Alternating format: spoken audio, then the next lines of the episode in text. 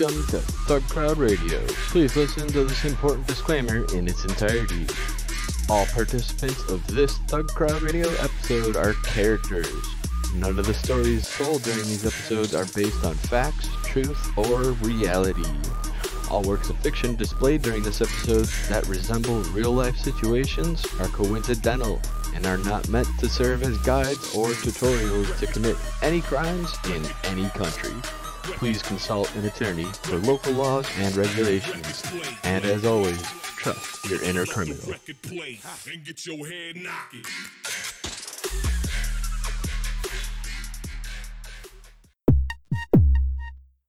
Record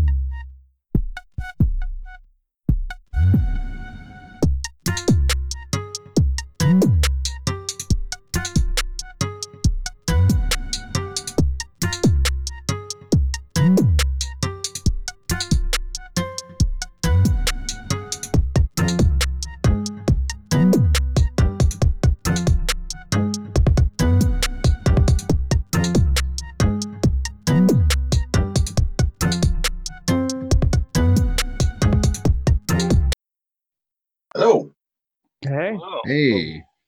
Hello, the children. Hi. What's up? Same I was making same sure old. there wasn't getting a weird echo. I heard the music, but I think it was just oh yeah, me screwing it up here. It's Oh. all good. know, I don't know. we're good. but, We're good. uh, if you could help me with a new method to uh, to hack Gmails because uh, I've decoded the HTMLs, but Oh yeah. So um, that that method is old, uh, the one that you were using, and I Oh. suggest that you learn Google uh, DNS rejacking, and um, Mm. Oh you might learn a new thing or two about um, how to exploit uh, every social media account. Yeah, it helps Uh-huh. it replaces the whole coding HTML thing. Yeah, no, don't do that. That's, that's what That's old school. okay. That's Uh, old school. It's all about this DNS rejecting. rejacking, man. That's where it goes. Hello, everybody. Welcome uh, to uh, Thug Crowd, episode four of season two. Dang. Nice. How is everybody doing? Doing Good, real good. good. tired. Tired, huh? we are Re- tired for. Retired. I was tired yesterday and I'm tired again today. Had to do a, a non DEF CON related Vegas trip, So Ooh. sorry. and uh, all of it had to be a DGen for like three straight days, and it was it really took it out of me. Ooh. Anyone else do uh, fun stuff this weekend? Uh, work and what is it? Uh, decoded a bunch of uh app- Chinese Apple phishing pages and got uh got a shout out by some like security researcher that I follow. That's sick. Nice, very fun. Yeah, I was seeing some of that stuff that you were doing is awesome. Yeah. Like I, It, uh, it's uh, it's real fun work. Yeah, some security the security researcher was like, "Hey, this guy does some great work. Hire this guy." I agree. Hell yeah. I Um, uh, I finally knocked off this challenge on uh, that I'd been left lying around on the Pentester Lab. That was uh, Nice. uh, private key recovery from uh, ECDSA, and uh, yeah, that was that was very painful because I'm I'm not fantastic at math, specifically cryptography. Cryptography is actually hard. Um, Yeah. And shouts to RQ for looking at my math and telling me that it's the wrong operator. You dickhead. You're using the wrong maths. That is the wrong maths. That is not going to solve the problem. Like, oh, okay, sweet. That's Oh, God. Yeah. Maths. I saw something where it's like, why do why do British people call it maths? It's like, well, because it was called mathematics. Like, oh, that's actually cool. I didn't know that. Yeah, that is uh, is good. A bombshell right there. well, it, it, it was it was mostly like some joke between like uh like British and Amer and Americans. So it's like Americans like her her it's called math and it's like and the British person's like uh, uh no it's maths because it's mathematics. uh, I, I like my favorite is uh, aluminium or aluminum, as Americans would call it. yeah. It's, uh, It's a lot of uh, good ways to uh, detect where somebody's from. Well, Yeah. What's funny though is uh, in Australia, nobody gives a shit because uh, well, I mean, we say aluminium, but generally everyone's from everywhere, so who cares? Right. We know what you're talking about. Yeah. Um, so I want to do a quick announcement um, while we are starting out here. So we're doing, uh, we've, been, we've been toying with this idea for a bit, and we are gonna just kind of go with it, I guess, because we've been we've all been talking about it a bunch. So I guess we just put it out there now. So we're gonna be doing um, the. If you guys remember last year, we did the charity stream for Extra Life, which is a, uh, a charity for Children's Miracle Hospital Network Oh, And- sick. they do a bunch of really cool stuff um, helping you know kids with diseases it's just it's just a very good it's a, it's a good thing for for helping infrastructure of uh of an important organization and so last year we raised uh, over three thousand dollars and we all just sort of streamed different uh, ctf challenges and we let everybody in the chat um, you know hack a server through twitch chat which was a lot of fun um, Oh, I saw that. yeah, no, it was, a, it was a really fun time. So this year we're going to be doing something a little bit different, but we're going to be doing the same um, charity work again. We're going to be doing an IoT CTF. So what that is is it's going to be essentially um, it's going to be some teams that are going to be able to have a C2 and try to hack as many uh, vulnerable like uh, IoT or ICS devices that we can emulate in uh, a virtual network uh, in a 24 hour period of time. We'll have some other interactive stuff as well um, for players or people in the in the chat. Um, but we'll be streaming that. It'll be a death match of who can uh, take over the most uh, vulnerable devices, and um, pretty much everything is in scope as long as it's within the VPC. Besides DDoSing, because that's annoying. But uh, it should be a lot of fun. Um, we'll have more details on it, but we, we really need to uh, kind of hash it out with some people um, who would want to talk with us about it. So basically, we need people that are competent with um, like Terraform and Ansible for provisioning infrastructure. Um, we're gonna try to we're gonna try try to work with an AWS and hopefully not get some cease and desist letters. Um, maybe Oh, they can give us a little bit of a break here. Add Um, it to the collection. but we'll, we'll need an, inf- an infrastructure team. So if you are somebody who is super into, uh, you know, Terraform, Ansible, um, you know, CloudFormation, any sort of like uh, infrastructure stuff where you're provisioning um, massive amounts of nodes very quickly um, and uh, effectively, uh, we need you um, to help us for volunteer stuff. Um, we also need people who are competent at working with um, virtualization and containers. So if you are into Docker and QEMU um, and just containerizing everything, we really need you for the virtualization team because we're going to be virtualizing some vulnerable firmware images and storing them in or running them in Docker containers for people to hack. And then we also need people who are competent with working with um, with code, uh, both Go and C, um, to help us work on um, the C2 servers as well as the bot agents and the infrastructure of how the bots are going to connect back to the game server.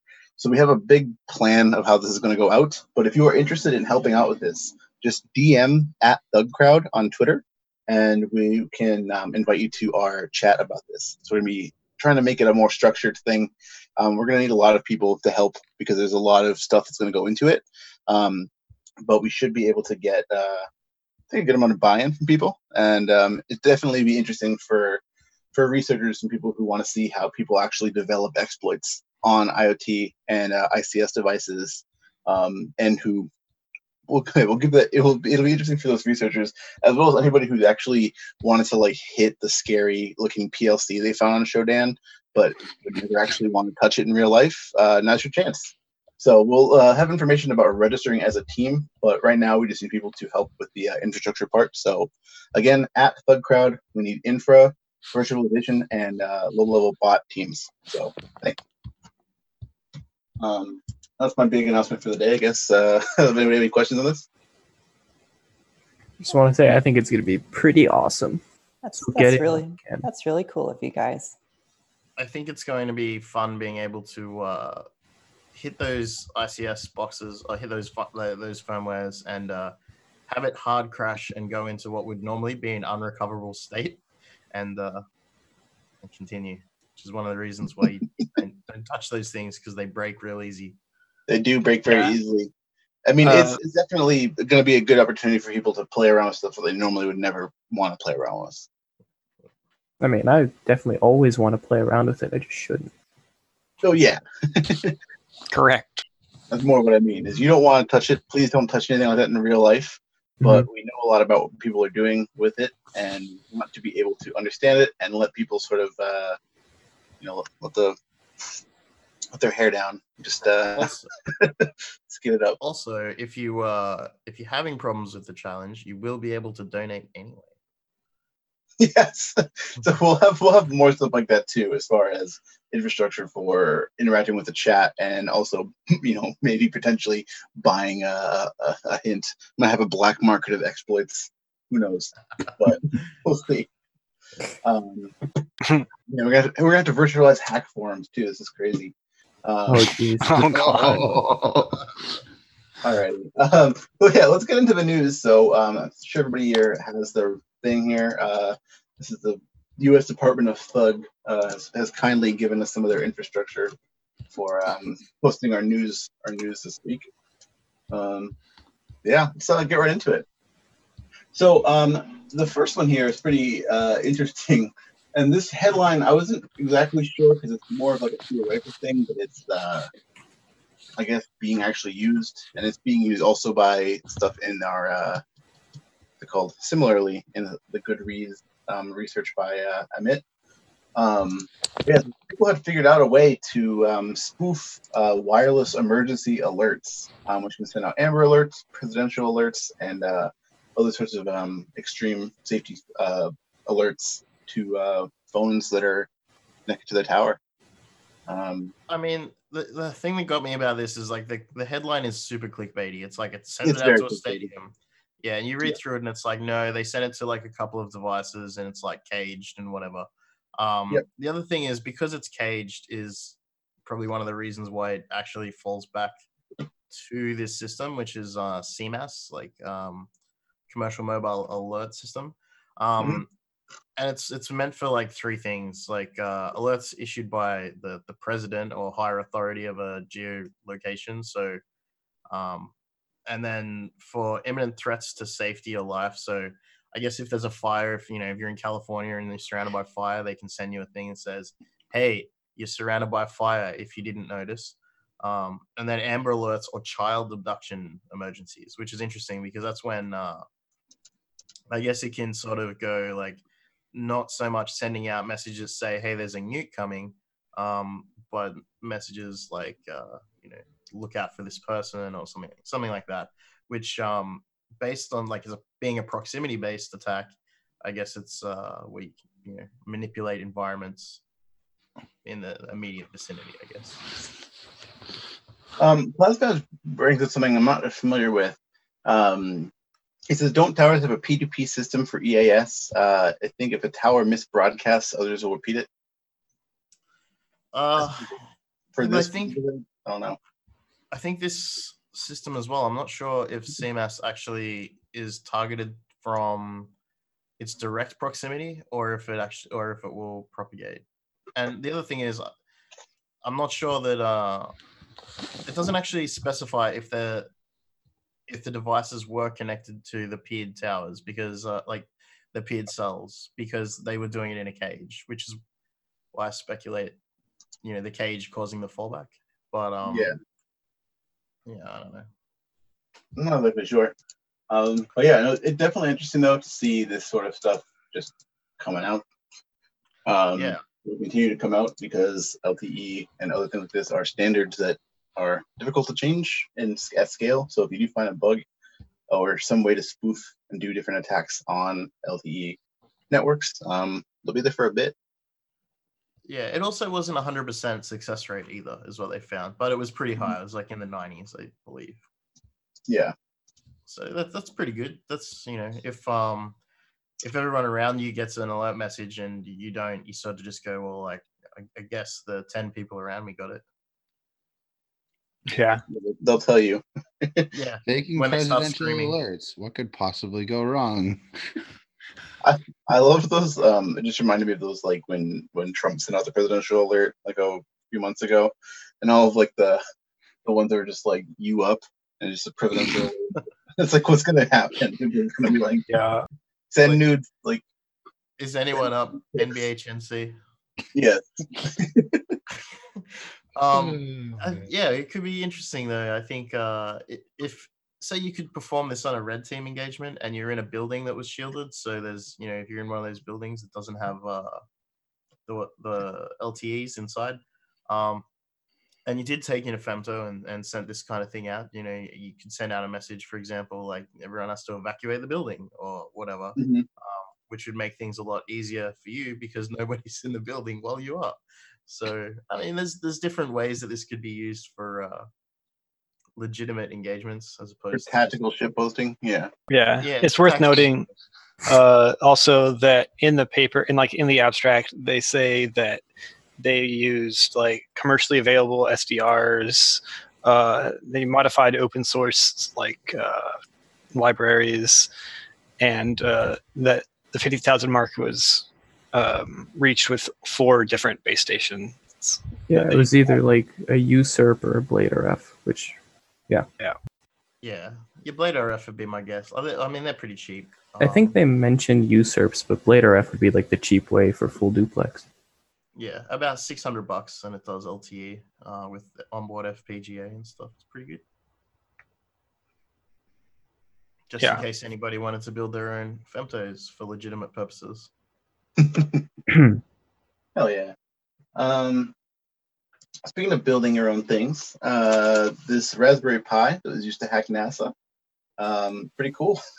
Not just Oh, that. boy. Hardware.com Yeah. has an absurd amount of ads, and all the ads on the page are all the same exact ad. I have a left and right sidebar ad, a giant top ad, and then uh, a, like a sub, like it's like half the page is another ad, and it's all for the same thing. And then there's a bottom banner ad, and it has the same thing on it as well. It's absolutely unacceptable. And that ad is for fire. Dollar VPN Club. yes. Free Oh, don't yeah, VPN rip to club. Dollar VPN Club real quick. Um, they were suspended, Dollar VPN Club, uh, our our beloved sponsor, by Twitter for copyright infringement. So, Oh. yeah, Damn. Oh, don't think of like nobody start any other dollar clubs. yeah. Yeah. Um, and it we'll can only be one dollar club. There can only be one. It was one. weird because I saw that that uh, Dollar Shave Club followed Dollar VPN Club, and then like two days later they were just banned. I think You that's know- called stalking. That's cyber stalking. Yeah, you had cyberbullying. Nobody made a two dollar VPN club. Would that be copyright infringement?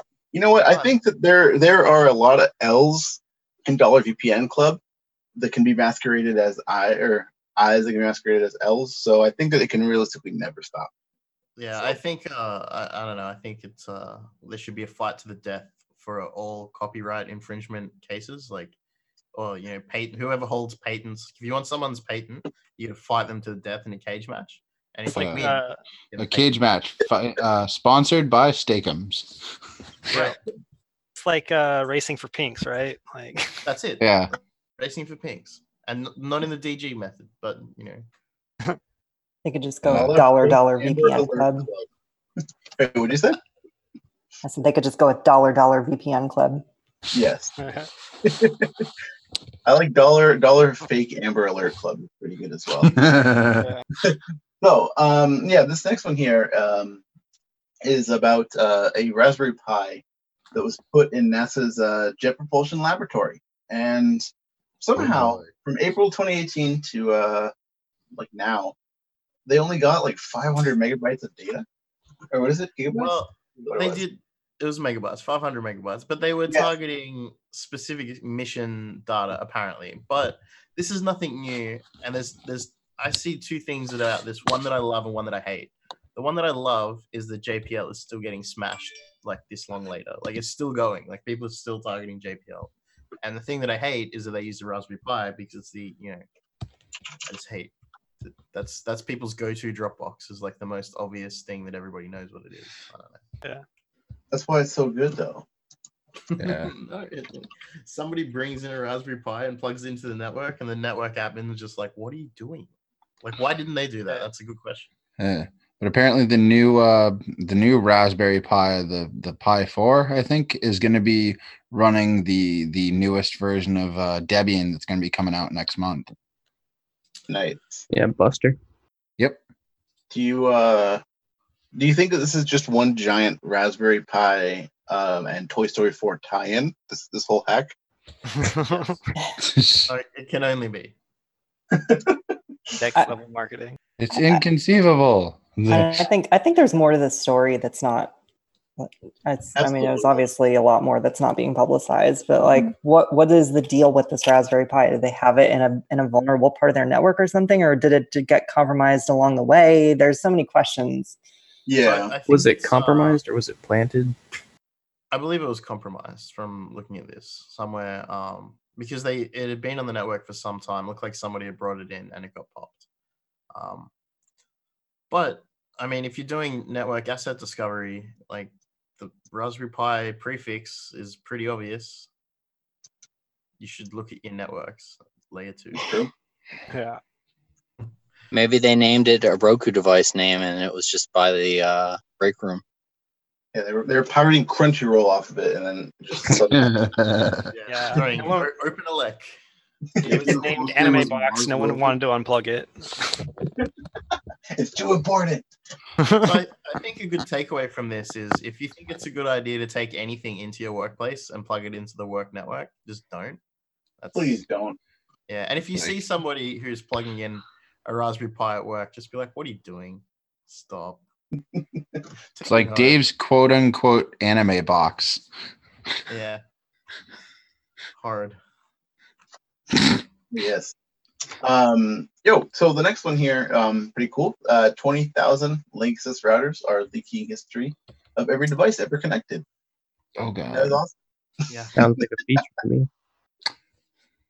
Well, what's crazy about this is that not all these Linksys routers from this era are running DDWRT, but uh,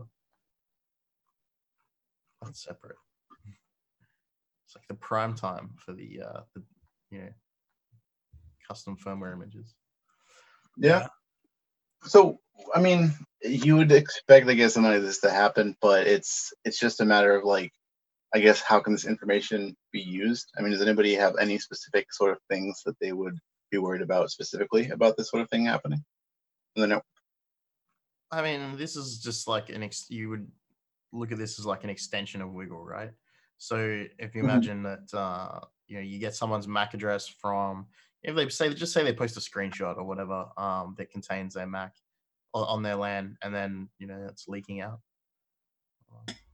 I Yeah, guess. it's it's just decentralized, right? And This is what we are talking about last week, decentralization. Yeah, yeah. I think um as well like the these are pretty old routers as well. Like if you're still running an old router, maybe look at upgrading. Like it might still work, but doesn't mean it should stay there. When you see people with old Hopefully. routers, you know, yeah, Hopefully none of those routers are the AC seventeen fifty. I have to say, I really like the the image of the guy on the on the top of the page, just like this navy guy getting hosed down.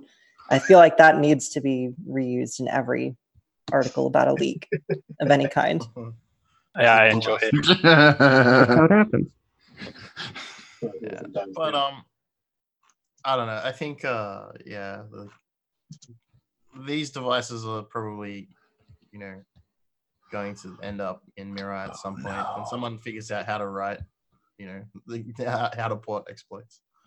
Yeah, it is uh, interesting um, that 25,000 devices were leaking 756,000 unique MAC addresses. So it's like that's a it's a pretty wild number. Yeah. Although I guess when you talk about like coffee shops, right? Like a lot of these could be placed in you know public places, Mhm, uh, public networks. So absolutely.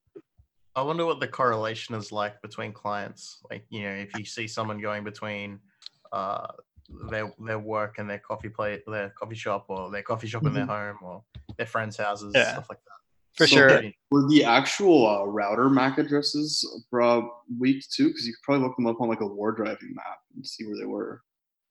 That's Yeah, true. on- I, that's, I was thinking about the different ways in, in which this data could be used to actually, you know, provide some insight into some sort of tracking of some sort. You know, I mean, this sort of stuff is sort of analytics between like you know networks, between websites, all sorts of things like that. Those are all things that are commonly used by people to track others. So yeah, it's definitely interesting to see if this data would be scraped and leveraged in some way.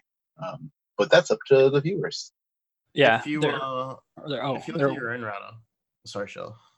Oh no, I was gonna say there is a if people like like this kind of thing, there's an interesting talk uh, called "Stalking a City for Fun and Frivolity," which deals with kind of this exact same stuff of setting up a, a bunch of boxes in different places, a bunch of Raspberry Pis, and then tracking around MAC addresses from place to place and being able to map them uh, in a, s- like by having these boxes call back.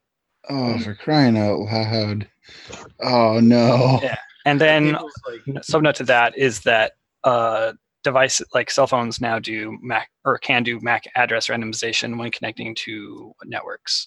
Mhm. yeah, Uh, so when uh, iPhones are in scan mode, they're they're uh, rotating max at that point as well. Jesus. So they're Yeah. uh, so they're less trackable. But I mean, I don't know who else is doing that. But with Apple Watches, you know, smartwatches and stuff like that, Bluetooth um, Macs are just like splattered out onto the air everywhere you go. Um, there was a project someone did where they got the same train every day, and uh, they tracked Bluetooth MAC addresses within Ubertooth when they got on and off trains. Um, just as a project, just, just all off the air stuff. Absolutely. But I it think looks uh, like mine's vulnerable or whatever. Mine's affected. Great. with uh, actual routers that, like so your, your current router your updated router now like is probably managed via your isp with like tr like tr-069 as a protocol and uh they can push firmware updates and scrape stuff out of it as well Yeah. Well, I mean, I bought this from Best Buy, so. oh well. It's the default uh like usually the uh, routers that come from isps are going to be managed with tr69 so like a lot of the this data can be pulled from them over that protocol anyway by the token Yeah. Yeah. so No, that's disable that if you like in the wild. right But uh, let's go to the next story here. Um, pretty cool.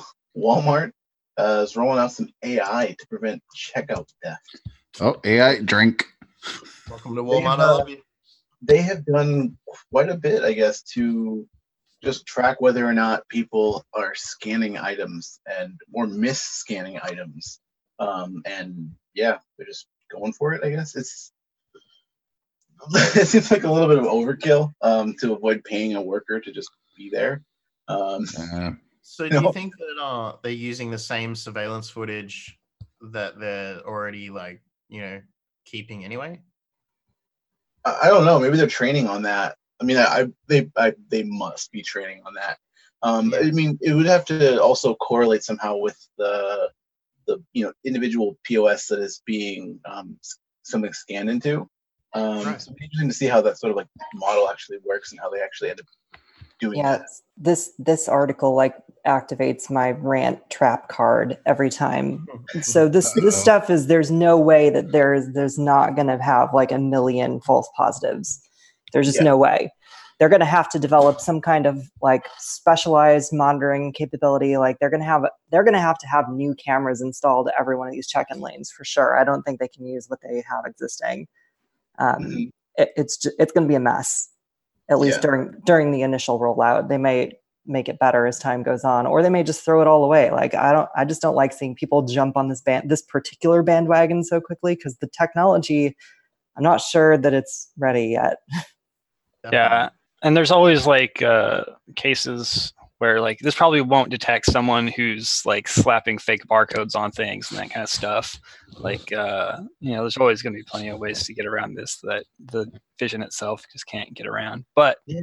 below hanging, I guess people who are shoplifting probably aren't you know uh, taking it that far. But I mean, all- it's pretty easy to go on the uh, you know various websites, figure out the weight of the devices, I mean, or the the um the items that you want to to steal, and then you print out the barcode of it. You might even be able to print it out online at home, um, and then just slap a label onto something of the same weight but is smaller or less price. You know? yeah, But a lot of the uh, a lot of the barcode readers as well have configuration codes that you, you can scan, and it will change the operation of the reader. That's true. There's So actually a some- pretty yeah. cool talk about that. I want to find A lot of times when you go to these self checkouts, it does this thing where it, like it tries to sense like your bag to see if like you're bringing your own bag. But if you just like lift the bag off the sensor, then it asks for the attendant to put in their code. You can usually just watch them put in the code. So someone who's dedicated enough to actually like fuck with the POS system for the self checkouts could probably get into it. Oh yeah, and there's also like mag spoof, and as f- also with the weight thing, uh, you don't even have to like obviously slide it over on the actual thing since it you know the optical scanner. You just have something of generally the same shape and size. So this is our shoplifting segment. Um,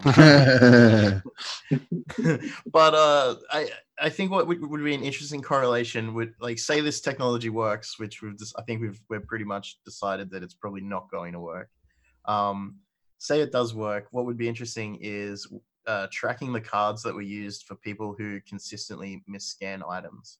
So you could you know correlate yeah again following the money trail um, as as very common um, technique to to find people if someone's not paying for certain items, but they paid for other items, and there's you know a payment associated, whose card is it? Pretty seems pretty scary when you sort of start to abstract it out. Well, then then you get into some really dangerous territory, which I also have pretty strong opinions about, which is like how okay, what is that based on? Because the the kinds of um, the kinds of logic that you're working with, the underlying technology relies on all kinds of things that are really, really hard to determine. It's very black boxy. So it's very easy to say, like, I want to select for this one particular thing in my AI. And then you get all kinds of other crap that just gets in there and you don't even really like realize it until you go back and look at the results. But I mean, if you actually audit the results, which not everybody does, so you could really easily end up with a system that profiles people based on all kinds of different factors that you didn't want to select for, but ended up that way anyway. Yeah. Yeah, that'd be interesting.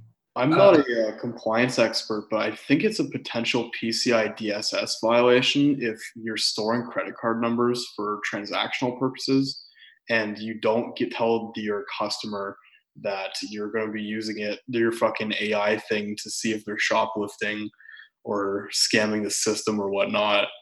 oh boy. You can do hack. You, it's not a DSS infringement. Like you can uh, definitely, uh, like the the card numbers are stored hashed anyway. Plus, like generally, you have the uh, first You need six their and the last four. consent in to like contact. explicitly use it for a purpose. No, it's as long because it's the the purpose is already for uh, transaction records for a business, so they can they can you know hold it. That's Uh, fine. Yeah. It's sketchy, but it's they'll pass. Plus, like most DSS auditors, lol.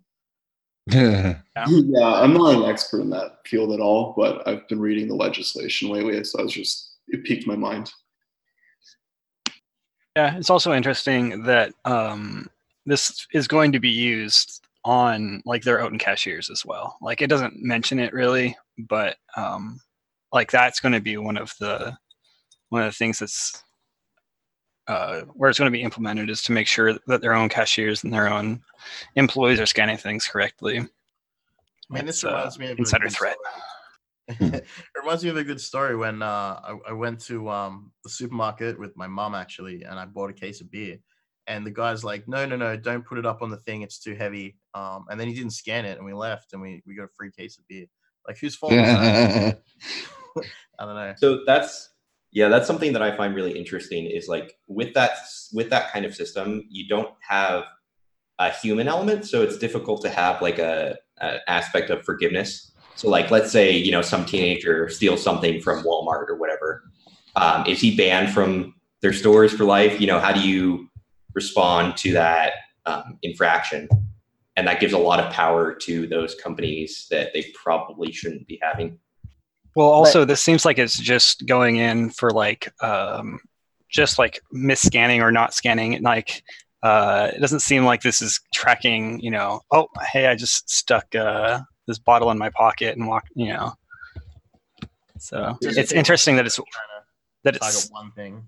yeah, it's interesting that there's so much uh, like tech being invested in this one bit, which is uh, I don't I I don't know how much of uh, you know as far as shoplifting like misscanning or not scanning or fake scanning accounts for. But Yeah, I wonder if this is like really worth like the, the amount of money they're investing in this AI. Is it actually going to save them money on people misscanning versus like do they lose more money on misscanning or more money on shoplifting? And is that amount like more or less than the amount it costs to implement ridiculous AI?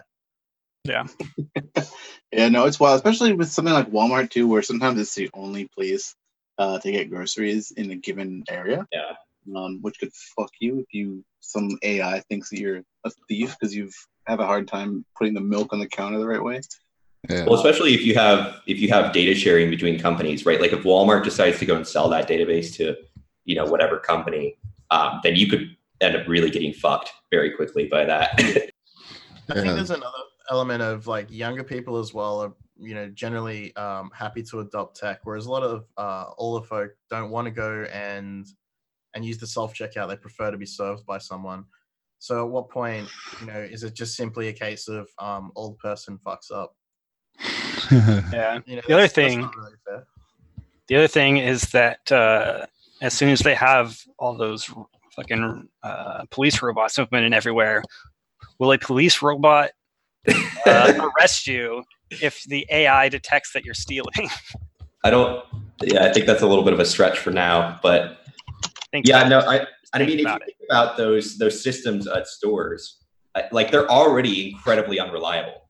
Every single time I go into you know a grocery store and use their point of sale system, it, it is always unreliable. Like there's always something that goes wrong. Every single time, uh, you know, I bring in a bag that's too heavy, or I uh, put an item down too quickly. I don't know. It it's already unreliable enough. No. Unexpected item and bagging area. And McDonald's has been talking about doing a similar technology that would be a lot less complicated to like, you know, uh, predict your order. And they have not, they've been talking about that for years and it's still not rolled out anywhere that I know of. so in McDonald's in Australia, I don't know about I haven't used this in America, but there's like touch screens where you Yep. where you order, right? And uh the touch like there's been multiple cases. Like one guy uh posted a video where he ordered like 10 hamburgers, but with no patties, and it was actually negative 10 cents. And then after he ordered 10, he had a dollar credit, so he ordered one hamburger, you know, which is a dollar, and then uh free hamburger. And they just I mean, yeah, you could. like a bag of empty like buns with no patties. Like, isn't that weird to someone? oh, That's a great point, though. That that kind of system opens up to a lot of new potential problems. You know, Yeah. like with the if you remove the human element, like with shoplifting, for instance, you know, if you can fool that system, then there's probably not going to be as many people checking on you. Absolutely. And to answer that question, I do not think that that is weird for a McDonald's employee. yeah, they have them in Ma- in Massachusetts. It's Oh. they're everywhere. Yo, let's um, McDonald's let's- employees? we can rant about McDonald's and and Walmart all day. Um, please uh, get on to the next one, which is a bit heavier. Um, this is the U.S. government warning of data wipers used in Iranian cyber attacks. So, oh boy. yeah, basically the just a warning of the fact that there are certain groups that are deploying malware that just wipes your computer, which is uh yeah. So shitty though. Yeah, I think it was Shamoon. Shamoon was one of them too. It's also Yeah. a question of how do we know who's actually doing it? Well, Well, attribution is is tough. Um, Yeah. But I think that one of the things is with the wipers. Uh, you know, when I was working with the the MongoDB wiping, there was a bunch of people going through and ripping ripping out a bunch of servers um, and leaving ransom notes. I think that's one way that they can kind of uh, make it more feasible because it takes a lot of infrastructure to support actually recovering data. mhm. Yeah. Yeah. Let's Well, all grab our attribution dice. well, I I think I. Sorry, what were you gonna say, DNZ? Like think the very first program like the time the first time you thought about writing a malicious program in your entire life as like a you know like a little kid what am i going to do with this malware oh i know i'll delete all the files like it's, it's or make a damn- bunch of files. Yeah. or make a bunch Yeah. of files or, or, like do do some like sketchy like malicious boring thing Like I'll surely make they, pop-ups until the system crashes. yeah. So Yeah. they're in if, if they're using like proxies and stuff inside of uh, Iran to target, um, you know, uh, U.S. allies or whatever. Surely they can think they can like sort of go, hmm. Instead of wiping the data off this machine that contains really sensitive shit, maybe we should exfiltrate it. Like I don't know, like this, or maybe we should mean, modify it, or maybe you know, there's got to be some better goal than wiping the machines. I feel like this is just showing that they're not very what- good at it. Well, what you're describing is like there's a difference in strategy for an Yeah. attack like this. It's it's not an intelligence gathering type type of operation. It's a disruption type of operation, and like this is very this is the conventional cyber war type of mentality that you see taking place in a lot of different countries right now, and it just like it's it's very immature and very much what you say. Like this is what a, a fourth grader would do. Yeah, Right. It's worth noting that um, it doesn't look like you know like the fake ransomware attacks you've seen in the past too, right? Where it'll wipe everything, be like, oh, by the way, give us money and we'll store it, and then like. Uh, so like you would think if it were financially motivated that there would be something like that, like a fake ransom aspect to it at least. uh, okay, but it's just a it's just a straight wipe, huh? It's just, but it, yeah, Yeah. So then it's probably going for disruption. Um, So, it's also like you can wipe data a lot faster than you can exfiltrate or encrypt it. oh yeah, So definitely. if you want to talk about disruption, that's a pretty effective method, especially if you can spread quickly. So a question for you. Um, if we were playing golf, how many opcodes do you think you need to uh to achieve this? I mean, if you're doing a straight execve on there, uh, not very many. Probably like, probably like 35, 36, I can say. Depends on, on how you actually do the operation. But if you're doing something like a DD, that might be a little bit better and it would take a little bit more characters. So let's say there's a par. Let, let's say par is 35. So if anyone can wants to play golf on riding a wiper, uh, you can check out the. Uh, I think it's on on use uh, GitHub. You I can ride a post the link. Uh, give me one second. I forgot about that. I don't on, on yeah, because if you're doing a straight execve, um, then you're it's it's a lot simpler. There's not a lot of opcodes involved. I'll uh, drop it in the chat. So, if this is the kind of thing that they're imagining conventional cyber warfare, as they would call it, to be, I'm just curious what other like hack forums, like hack tool, fucking uh, hack pack level, like zip files, good shit they have. Like, what are yeah. they doing? it's uh it's stupid it just it's not it's not next level thinking Yeah, definitely. yeah.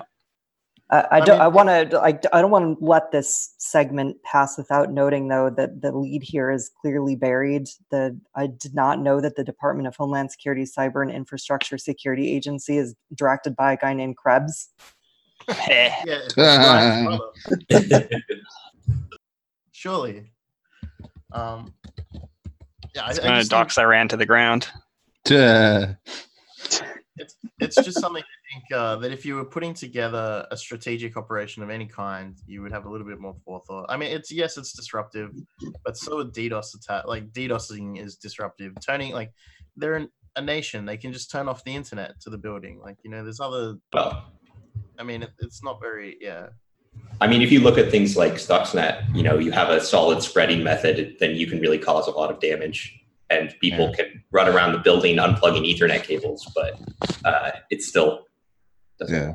Well, there's there's kind of more to, to that whole story too. Like the, the that type of operation takes a lot of lead up, right? So you're talking about like months and months and months of planning and operational posturing to get into the position to do something like that in the first place. And when you're talking about a, a conflict that just kind of popped up like this one did, and not to say that there haven't been you know tensions, but like you're still talking about a lot of time of build up to get to the point where you can do something that's any more complex than just hop on the box and wipe the whole thing. Yeah, definitely. Um, I mean, but there's also payloads in you know Metasploit, um, that are off the shelf. So I know. Yeah, it's. Uh, I think it speaks to their um, level of operational complexity that they're choosing to just go with something like this right off the right off the shelf. Like as an actor, Um, because I mean, you would think that any anything that you could compromise enough to wipe, you would be able to also leverage for more complex attacks. So it's uh, it's interesting. Yeah. What I think is funny actually is uh, by by wiping a box, you're forcing them to install patches. yeah, they're, they're, reinstalling with the latest strip sling, strip sling. Ah. You know what I'm uh, streamlined. Oh, I don't know. I, I would. I think you might be giving too much credit for that one. Maybe, maybe. um, so speaking of Iran, the next story that we have on here is uh, just been baffling me for a little bit. So it just says that Trump approves cyber strikes against Iran's missile system. Why would you announce this? That's exactly my first thought. Yeah. So the thing is, is that it specifically says they've been planning them for months and they hit the missile systems and blah blah. blah. Like, okay, so you just like unveiled so much of your operation, and I just I don't get it. I don't get how this is any part of a legitimate strategy. My first thought whether they actually were able to compromise or not. Maybe they tried and they weren't able to, and they just tried to scare them into doing the IR anyways. Do we know if they actually even tried? I mean, it could just be like a flexing thing. You know, you go on Twitter, you say, "Oh, we hacked Iran," and you look good. I guess. Yeah, Yeah, I love but it's the plausible best- that our presidency has the same credibility now as like Lizard Squad. The best quote in the whole article, easily, is uh, from Alyssa Smith. As a matter of policy and for operational security, we do not discuss cyberspace operations, intelligence, or planning. Like, who didn't tell Trump this? I mean, you know, he was told and he just said, "Oh, well, that's nice. Ignore." Yeah, well, we're gonna let them know that we hacked them. It's like they already know. They already, if you did it, they know. Well, I think he was saying that they were going to. Did he actually say that they had done it? I think that he was just like, "We're gonna hack you." Ah, yeah, I don't I don't know. Maybe it's part of their strategy. You never know. Like it's just like fuck off. Like I don't know. And then when he was announcing like uh sanctions or new sanctions or whatever, he mentioned the what was it, Ayatollah Khomeini, which passed out which who died in like the nineties or something. Oh, this is a this is a new Uh, one. They have they they had one before, and this is a new same same Yeah. name, different guy. Oh, oh, okay. I was, I was about to say because all the stuff on Twitter was like, "Oh, that guy, he died in like the '90s or he'd 80s." be really old now. It's a different guy, same name. Oh, go figure. That's why we have handles. Are we sure it's not a vampire? Uh, It's not Keanu I don't know. Yeah, I don't know. It's just one of those things that I've just been kind of thinking about. Like I don't I don't get why you would say this.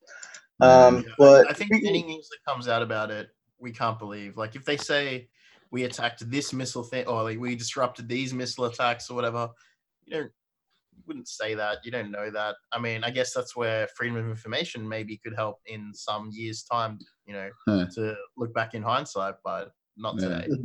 And then the Iranian like office official people went on to turned around and called the president like mentally handicapped or something. Yeah. The moral of the I story mean, is they're not wrong, but you know, no one's going to know how big your dick is unless you tell them, right? Like, that's Hmm. that's the that's the real Wait. strategy here. If Did you they actually call him mentally handicapped? Well, Yeah. mentally retarded. But yeah, The uh, the the discourse has really devolved down to like a uh, a Call of Duty level interaction. right, exactly. It's all the world next thing leaders. to DDoS you in your router? You better not use your home IP. how much you want to You wanna bet the the next thing they're gonna do is like say they banged his mom or something. That's coming. Yeah. So all the world leaders are just uh, one big Discord server. Yes. Shit Um, posting on 4chan. Yo, so um, the speaking of cyber attacks, this one's interesting too. So this is a cyber attack that hits uh, police forensic work. So what's interesting about this to me is that if they're doing an investigation into somebody and they're holding like legally admissible um, information, you know, evidence about somebody, is like the perfect target to hit. oh boy. yeah, And I thought about yeah, that as well, but at the same time, they're talking about physical evidence. So we're not talking about digital forensics here. It's like we're talking about physical forensics. So, you know, um, Yeah. resequencing DNA and, and toxicology and stuff like that. So probably, I think it's likely that if there was like some cases, there'll obviously be a backlog to uh, re put things back into digital mode. But I think a lot of the things are going to be bagged up and stored in evidence lockers somewhere for reanalysis if, if need be. So it's a good Yeah. target though. It's, it's, a, it's a good idea. Um, I mean, it's a bad idea. It's a terrible idea. Don't do it. But it, from the perspective of an attacker, it's you know it's a pretty interesting way to go about it. I'd also be interested to see like um, I know that for instance you look at malware campaigns there's a lot of competition between uh, different actors so I'd be interested to see if people you know like you could probably use that information to take down somebody else or plant info or give tips Well, this this one's a little misleading because it, it leads you to believe that this is like a targeted thing, but it it looks like it's some kind of ransomware campaign, which like everyone everyone gets hit by this stuff. I'm not sure that this hmm. is unique to this Yeah. forensics lab. So the speci- specifically though, just hearing about it being a forensics lab is an interesting target to think about in terms of like if you were to do a spear phishing campaign to get your buddy who is you know being held up in court about something um, to destroy evidence. Um, Yeah, if it was like like, who was that? The Russian guy who hacked it, tried to hack his friend out of jail, and then they both went to jail. Together? yeah, no, uh, I forget who that guy was, but that that was cool. Yeah, so I, I think with the ransomware thing as well, like, wouldn't it be very easy to just blame ransomware? It's like, oh, forgot to put Tor on, blame anonymous. You know, like um, using an off-the-shelf uh, ransomware um, variant, and then just like throwing it at your target and having them deal with it. You might be able to guarantee disruption enough, guarantee some sort of destruction. I don't know. this feels like a uh, familiar conversation It definitely undermines the credibility of the forensics lab. Yeah, for sure. Well, I, I, don't- I, I sort of think as well though that uh, they're a little bit like their expertise is not in obviously not in digital forensics. So, I mean, they could have some really smart science men working there, but some really poor computer people working there. Uh, I don't know that that makes a difference to the lawyers, right? Like the lawyers, Definitely. that's that's exactly the kind of thing that they'd love to have to say. Yeah, but look at this. How do we know that the that the evidence has been maintained Yeah. properly, et cetera, et cetera? You yeah, hired introducing guys doubt, which is all you have to do.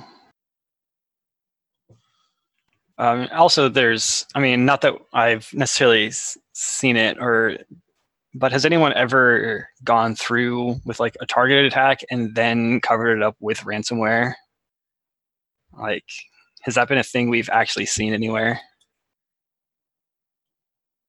Uh, I mean, well, there's definitely been you know people use a box for dirt, even if it's a jump box, and then RM it. Um, Yeah.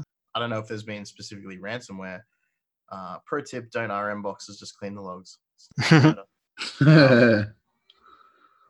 but yeah, You can use the Elite Log Cleaner in the uh, episode uh, show notes from a couple weeks ago.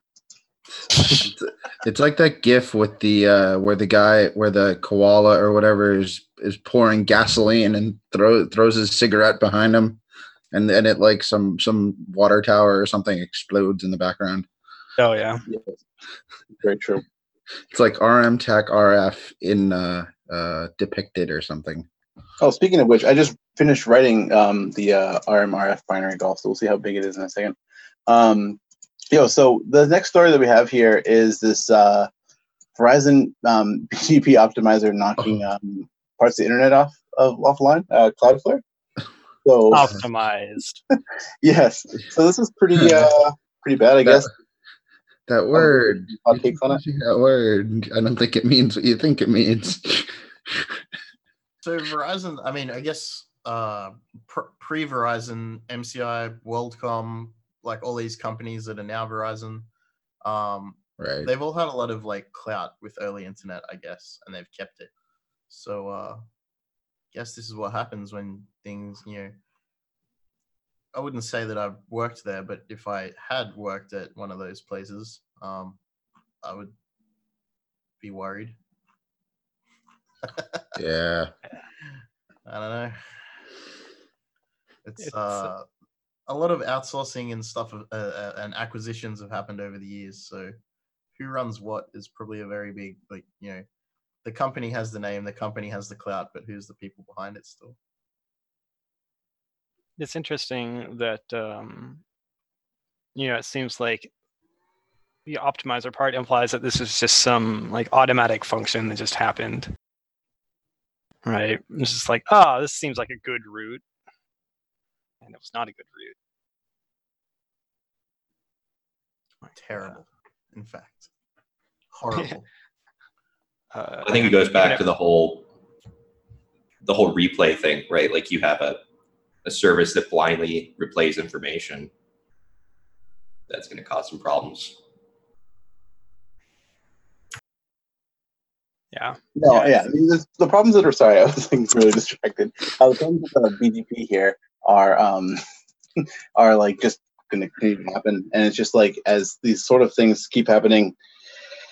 I don't know. It just I, I feel like I don't I don't ever see anything that seems like it would be the way to go for something to replace them on a BGP or to supplement it in a way that is safe because there's just too much trust that can happen. And even trying to optimize things, like that's that's the issue is that when when something is is being a new route is being advertised on BGP that seems to be faster, the system will just automatically just say, "Oh yeah, that's a good idea," and so you can realistically do that with anything. And it's just like that's not that's not the sane way to to do, do global networking. I think penalizing organizations that improperly broadcast routes is going to be something that is probably going to start to happen more. Absolutely. Uh, That's I remember problem. recent, yeah, recently it happened. I think they they managed to to block off a provider completely a couple months ago, right? I think it happens pretty regularly. Yeah. I mean, this is a different case though because this is uh, you know, Verizon like sending its own sh- shit somewhere else, right? Mhm. So Yeah. it's like this is almost the almost the exact opposite of what we usually see, where someone's taking someone else's traffic and and sending it to them. Yeah. Yeah. No, I mean, there's a lot of mistakes that happen. I mean, it's awesome. Um, what is it? What is it? BGP Mon? What's that website that you can visualize the rerouting? It's pretty cool. Yeah. Oh, Um, BGP stream. I Yeah. BGP stream. Um, there's a lot of cool stuff you can can look at it with. You know, a ton of different APIs and stuff to, to monitor this kind of thing. Um, but yeah, it's interesting to see like how frequent it happens, and, and there's there's you know miss you know misbroadcast routes, but you know they don't do as much damage. I guess Yeah. as something like this where it would affect you know so much.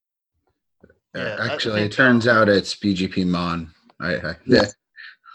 So uh, Dasho in the chat said BGP and SCP were built without a realistic model for threat actors, and it needs to be done from uh, scratch eventually. Which Mhm. I totally agree with. Like that, you know, the the trust based model. I've said it on the show many times before. Just doesn't fit this anymore. Um, it may have when there was like six, you know, six main sort of broadcasting uh, peers, like, but it's not the case anymore. So let's reevaluate. Get some real big, big brain, galaxy brain, BGP nerds to come up with a replacement, um, and that would be good. I hope they're working on it already.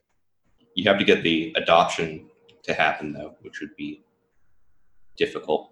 Like IPv6 makes perfect fucking sense, but who's still using it? Right. Yeah, I mean the trust thing, right? It's uh, something you could lay on top of uh, another system, which I think is how it's going to have to go. Right, you're going to have to uh, lay some sort of trust on top of it.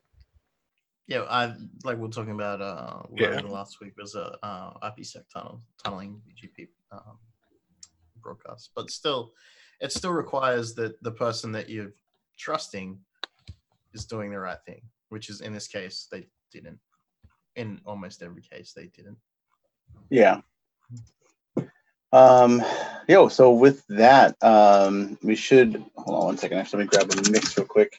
Um, we should take a little break um, before we do our interview here with Hexadecimate. Bye bye. Yeah. Um, so that was fun. Thank you. Am I just on the uh one second. I'm just already playing it. All right, yeah. So here's some, here's some drum and bass. Let's just take a little break. Here. Yeah. Um, all right, so we'll be back in like a few minutes. So we will see you soon.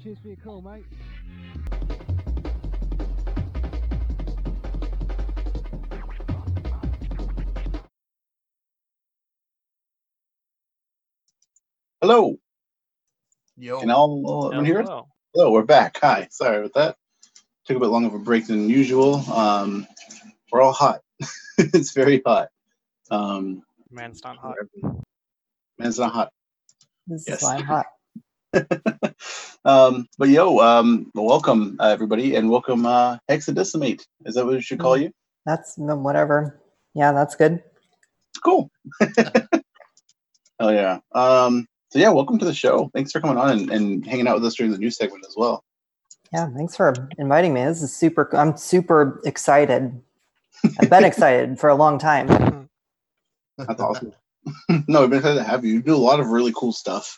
I think we should, uh, for the sake of time, just get right into it. Um, do you want to just, I guess, uh, tell us a little, little bit about yourself? Yeah, sure. Um, I, don't know, I guess I started my career in 2010. I've been doing government stuff for like uh, seven seven years. Um, then got out of government and I've been doing startup stuff ever since then. So that's like my day job, which uh, uh, day jobs are day jobs. I'm having fun with Dragos right now, which is great. Um, most of what I enjoy talking about and doing is in uh, in my side projects. I do I like talking about ICS stuff too, which is what I do with my um, my actually my actual paying gig.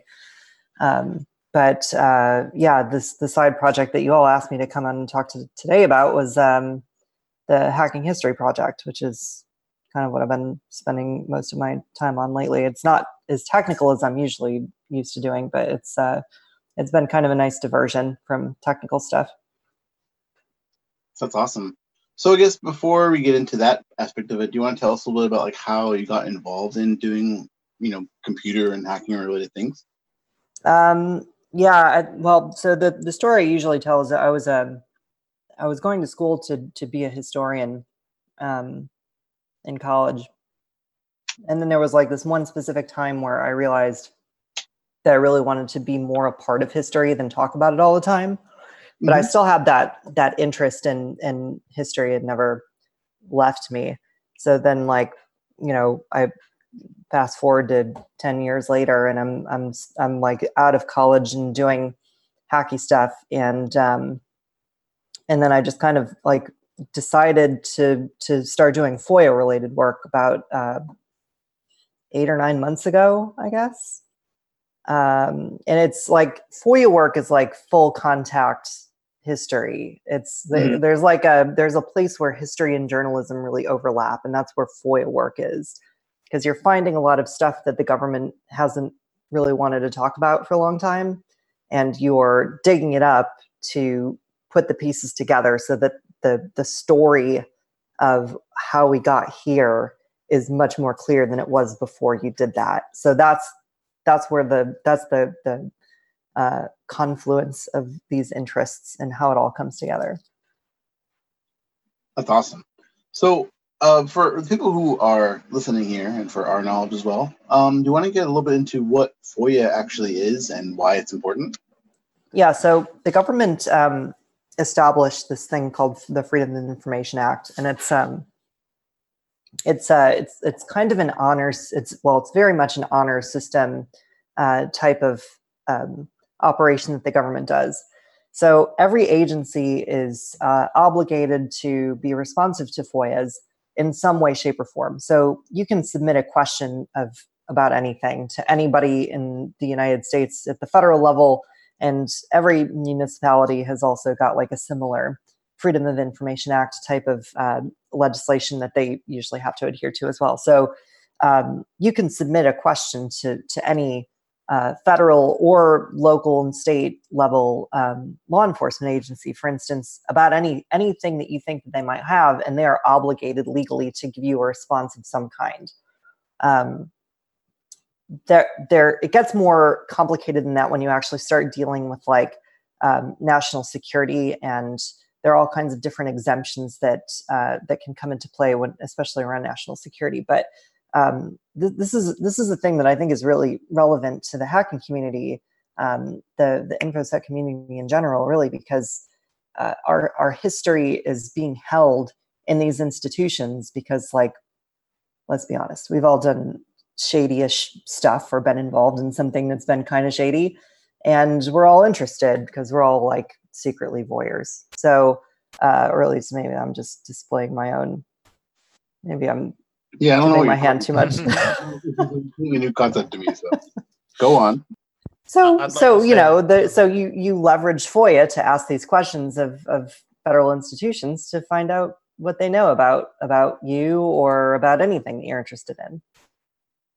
I mean, Thug Crowd had never been in anything shady, so they'd have nothing for us. No, no, no. I know you guys. You you're you're clean. That doesn't mean that people might not have thought otherwise, though. I guess is the point, right? Perfectly legitimate business people. Look the other way. trustworthy. Shout out to Trustworthy Services LLC. Perception Um, is everything. That's very true. We even have a green lock on our website. um, so I guess so when you're talking about making these requests and saying that they're legally, I guess, obligated or obligated in general under the Freedom of Information Act to give you info, um, when you're doing something like this, what goes into making a request and how do you make a request uh, a good one? A lot of reading.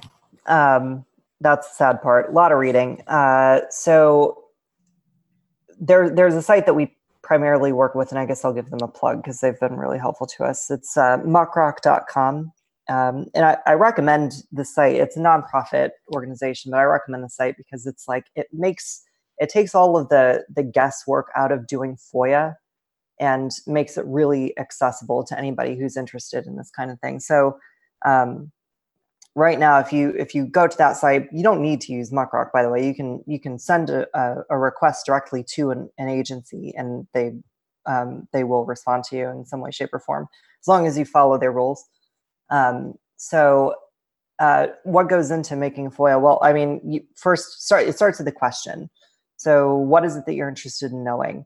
Um, is there is there a specific like uh, piece of history that you're interested in? In my case i'm interested in you know infosec related stuff. So i've i've gone through and looked at like decades old um, news stories about hacks that were done in the, in the 80s and 90s because that's like we can talk more about the the kind of like foia sweet spot uh, that's my terminology. Um, but you know older cases that the government may be interested in releasing after they have have had their mitts on it for decades.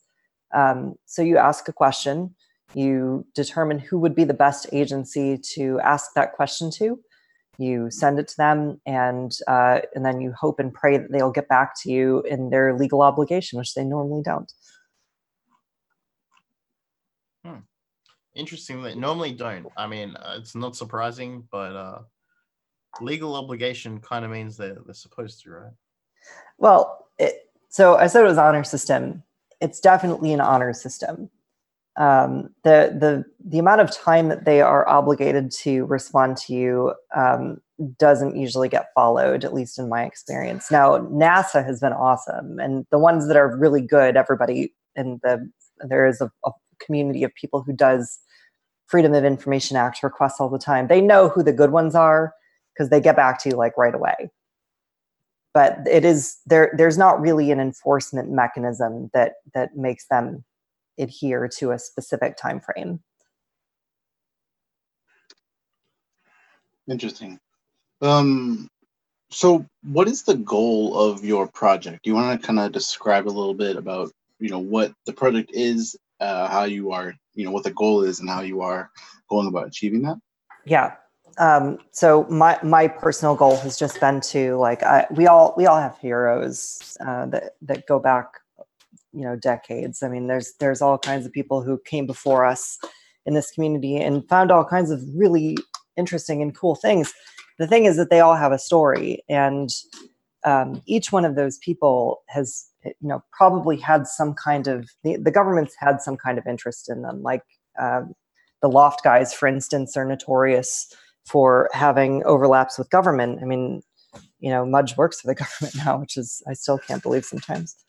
Um, but they they've when when you start getting recognition for something uh, to a certain level, especially for something that's kind of novel, the way that that the infosec community over the years has kind of built up into, the government takes interest in you, and um, because the the laws that govern what we do are so sticky and vague sometimes um, the government may take interest in you even though they don't really have a reason to.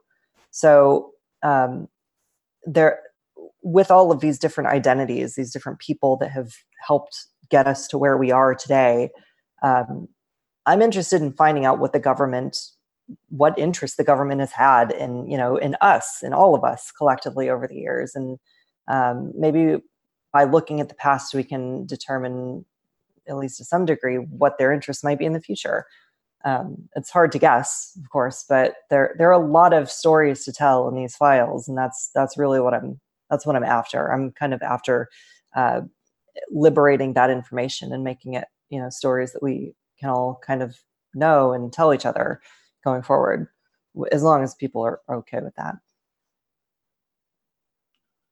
That's awesome. Um, so, what sorts of things have uh, you uncovered with this project?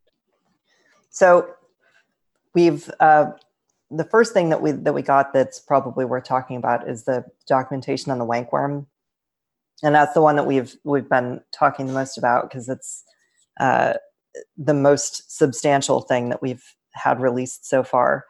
Um, so we we did like a, a crowd fund for the project uh, about a month ago, I guess, and raised uh, a few thousand dollars. Which th- you know, thanks to all of the the crowd funders, because that um, seems like a lot of money, and it really is. But there's a, a cost associated with releasing this information.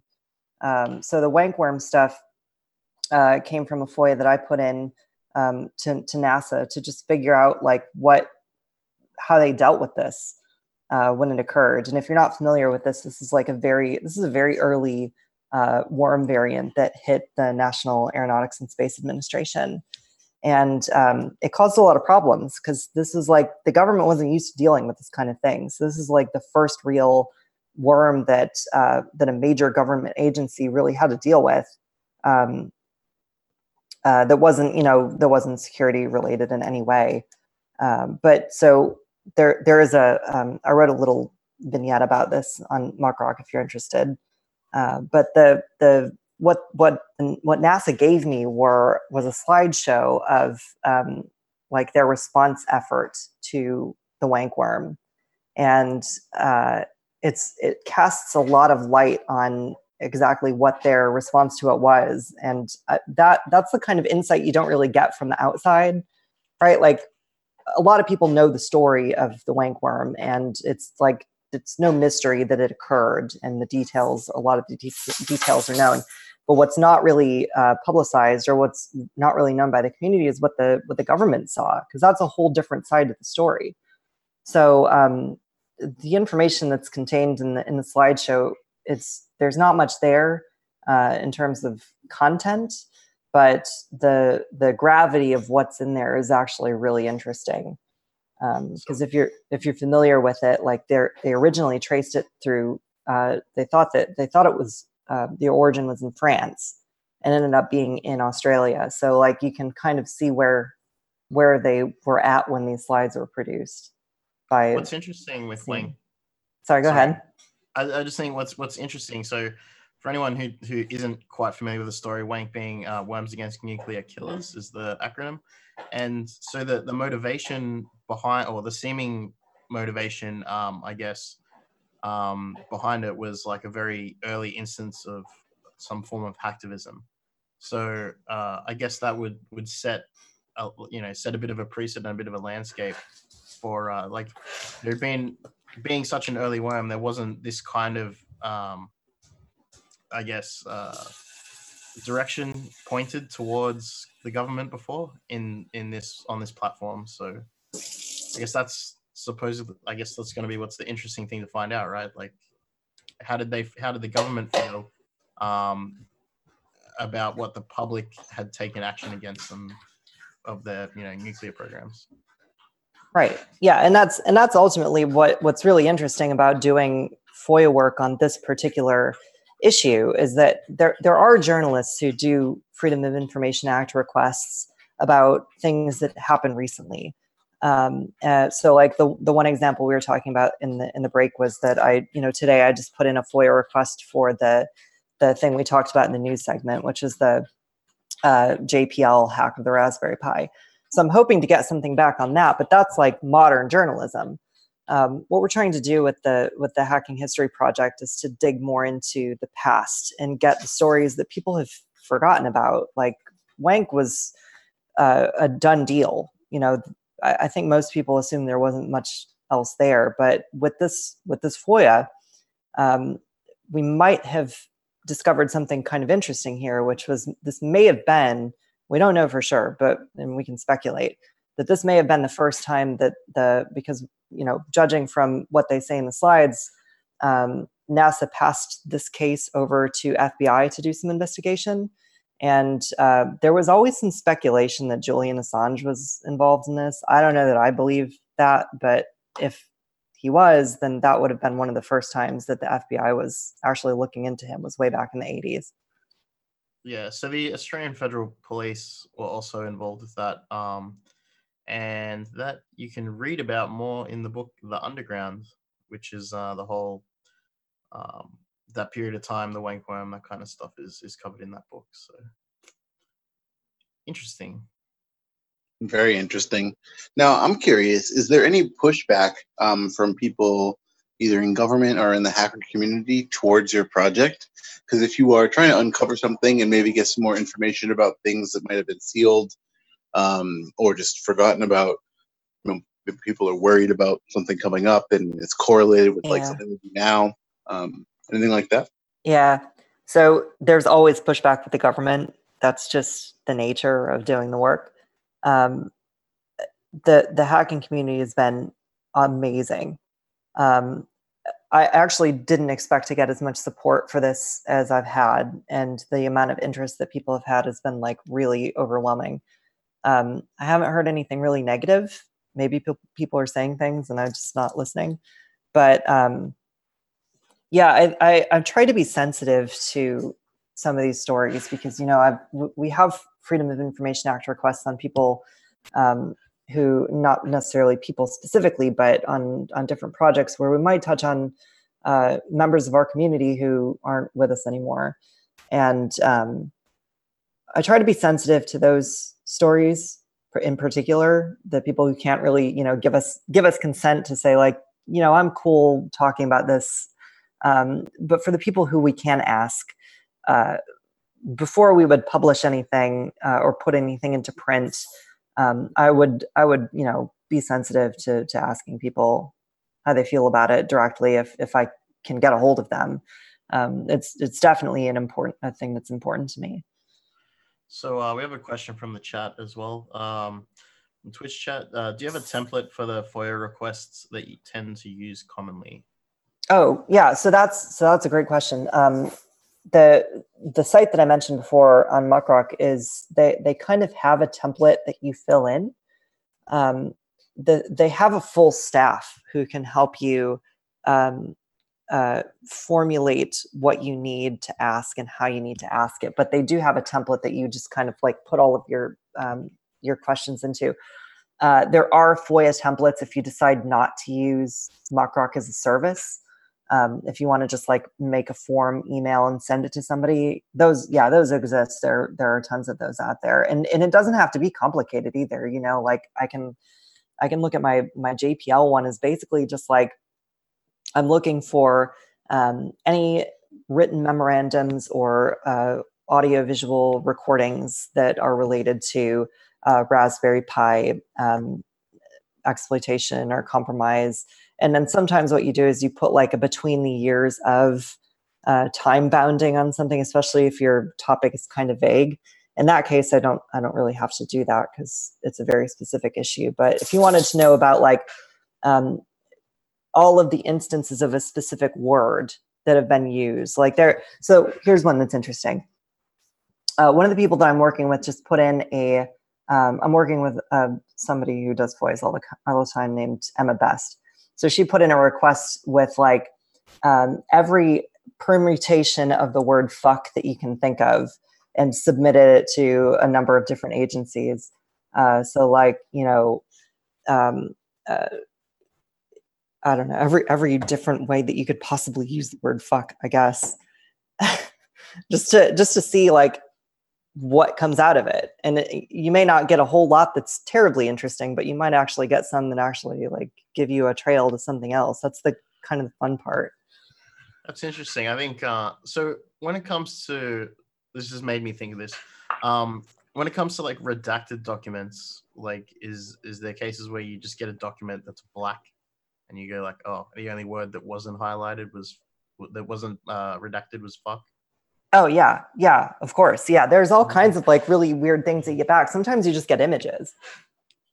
Um, sometimes you get like totally blank pages. Sometimes you get things that have just been redacted past anything that's recognizable.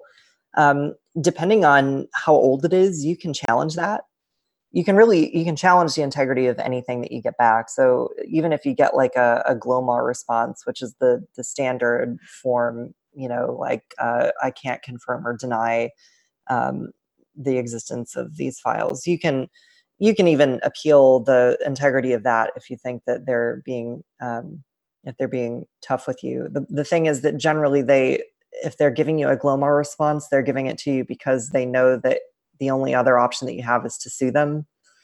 Um, but that's like that's a whole different level of Freedom of Information Act hardball that I have not engaged in.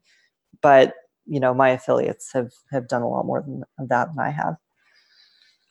So uh, there's a number that pops into my brain from like TVs or maybe news. I'm not sure of like 50 years. Like certain documents are locked for like 50 years. Is that is that like actually a thing? or can you uh, just go freedom of information anything? No, it is. Um, the the term of limitation for um, top secret documents is 30 years. So without like a without a, a verified um, and verified is not really a technical term. Without without a um, a national security exemption, you can't. Keep, agencies are not supposed to keep information top se- labeled at top secret for longer than 30 years which is I'm glad that you asked the question because that gets to what I was talking about earlier with the sweet spot. So some of this stuff that might be um, classified would fall into that. Like if I'm doing a FOIA in, into the 80s or 90s, um, which is kind of like the golden era of the the Wild West era of the internet. Um, you can do a FOIA request for stuff that was going on back then today, and government agencies are much more apt to give it to you because so much time has passed. And they, they consider it history. So they release it to you, and you can find stuff that nobody knew about before in the public space. Um, and that, that, again, is really what this project is all about, is finding that stuff. Cool. So I should be able to find out stuff about the aliens.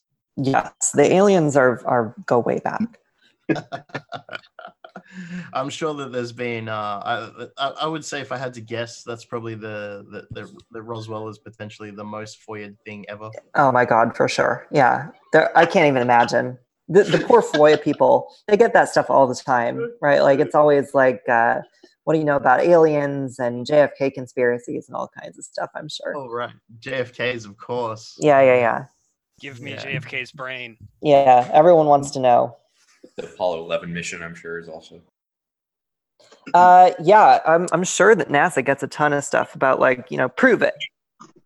Well, they also have the they also have the GitHub repo with a, a pretty solid documents about what each file means, which is awesome yeah there's there's a and that's another great thing about muckrock is that there, there are enough um, different people that are writing for that site now that there's all kinds of different uh, tips that they can give you and like understanding all of the different exemption codes it's kind of like an art in and of itself. I suppose it's kind of uh, intentionally made complex to protect certain things and and gatekeep in a way but also it has to exist right? So they they kind of build their framework around that idea well, yeah, and that's that's kind of funny that you would bring that up because there there are some things about the FOIA process that are just mysterious and kind of yeah obviously built to be an obstacle to researchers. So like the one thing that I worked on before was um, I, I, got a little bit of attention for building uh, this like really really rough uh, cryptonym finder. So the idea was that like it was it was programmed. It was a program to it was a very simple bash program that did like some really some really or Python some really gross like um, uh, NLP, some natural language processing against a, a, text file that you would put into it and just look for um, uh, different words that might be cryptonyms.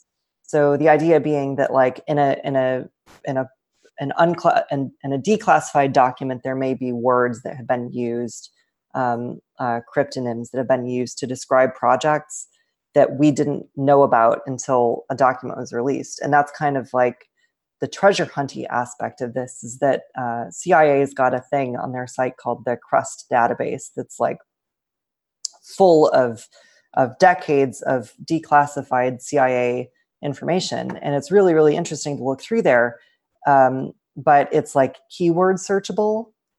And we know that they have better technology than that, but everything that's on there is keyword searchable. So if you found a document that you're interested in and downloaded it, then you get like a flat PDF. And that's not helpful to anyone. So, and th- there again is like CIA could get, could be giving us PDF files that that have been uh, run through OCR. Like that that's not a huge energy expenditure on their part. But the fact that they're giving us a PDF that has not had any kind of processing done on it is like it's an obvious kind of like okay guys type of thing that you know we the public has to deal with yeah it's it's definitely a tactic um it was used by the similar tactic was used by like the the phone book service uh, in australia to prevent reverse lookups like they just send you an image yeah phone numbers you search for. How annoying! Like you know, it's not. A, it's they'll give it to you, but they don't want you to search it. Like, yeah. They don't want you know. They don't want you to uh, index it. Yeah. Well, the trick is that you just put it all on Google Drive, and it will do all the OCR for you. So, pro tip with the That's a good one. with the FOIA stuff, do you feel like you spend a lot of time doing the the old crossword puzzle tactic of of taking a a keyword from one document that you received and, and making a request with with that keyword? Oh yeah, yeah, that's a common tactic. So I did that one with the with the Wankworm um, release because like this is a big deal to them. Um, this was this is a big incident to NASA. That like this touched a lot of their systems, and actually, uh, uh, there's there's enough information. I, I haven't found anything publicly, so I'm I don't want to sound like stupid when I say this, but looking through the um, through the stuff that was just released uh, based on the FOIA that I put in, it says it was a two-phased attack. So there were two parts to this attack, and um, it, it, it kind of implies that there was like the that the worm got updated in the middle of it. So this to NASA was an unprecedented level of uh, this is an unprecedented breach on their part. So the fact that they would release like four pages to me indicated uh, that said to me that I was doing something wrong.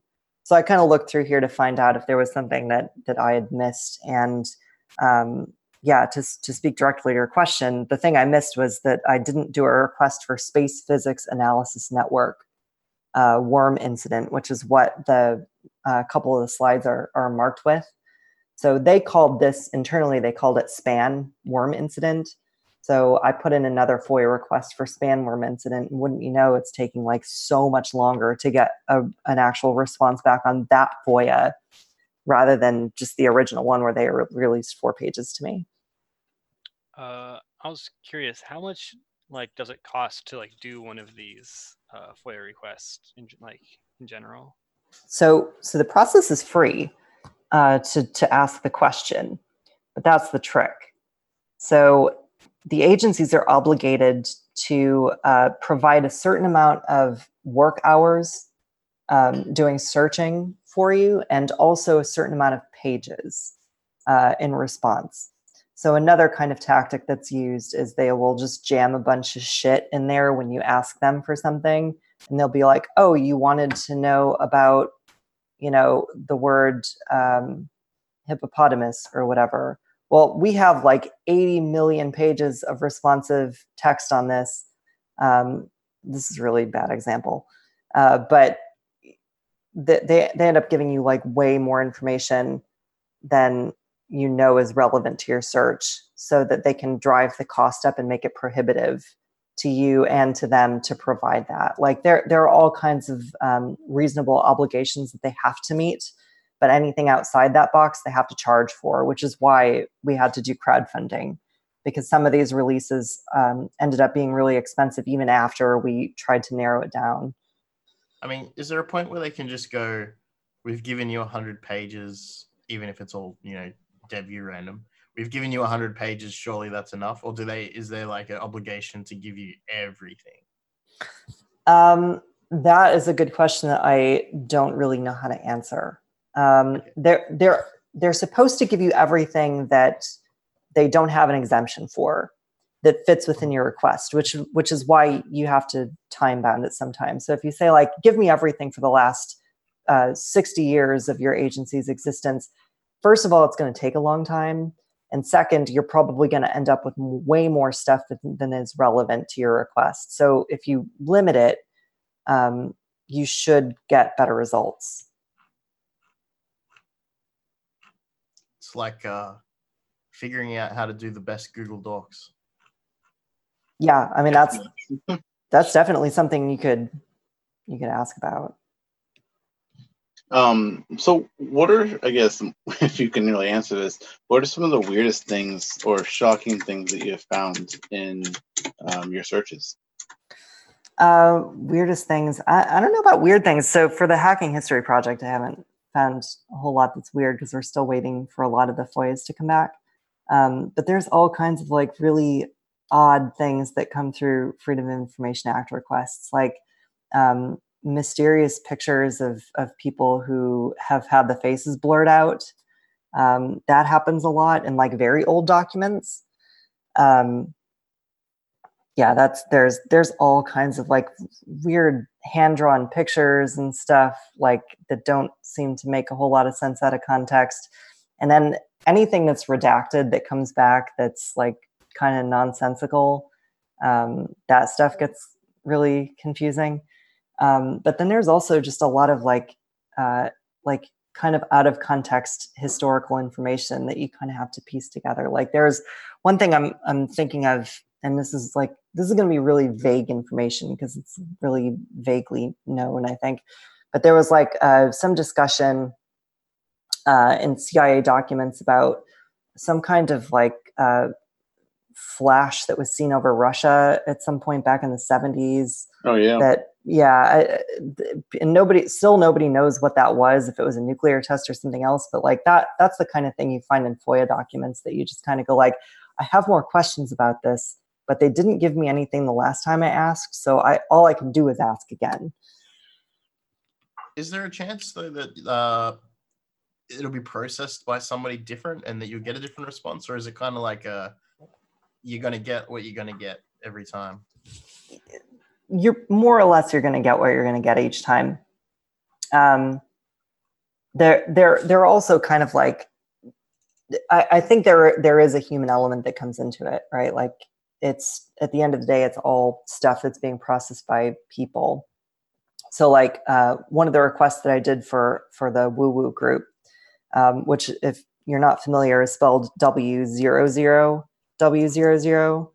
Um, so when i put the request in like this gets sent to to somebody who works at FBI, and so I'm asking FBI for information on this old hacking, older hacking group, and um, so they come back and they say, "Oh, we don't we don't have anything on on woo woo with W O O W O O," and then I'm like, "Okay, guys, like." You need to actually put it in the way that they did it because that's probably what's in your documentation. So that like little human element does kind of sneak in from time to time.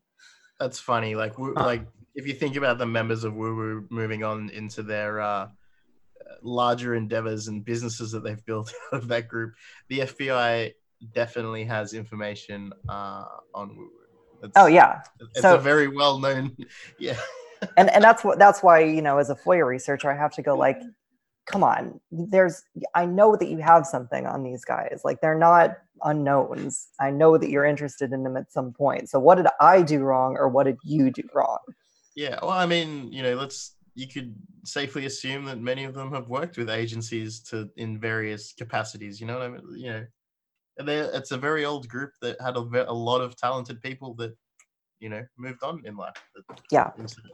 yeah so there's no reason they wouldn't have that they wouldn't have documents so it's there's there's a lot of revision that goes into it sometimes and it's all just a matter of like putting it into government speak which is sometimes harder said than done Are you ever? Uh, do you ever have to worry about like one one of the things that I would be concerned about if I received you know a heavily redacted document is that it could be redacted in such a way that it's misleading. Is that something you think happens, or is that something that you don't even you know you don't concern yourself with?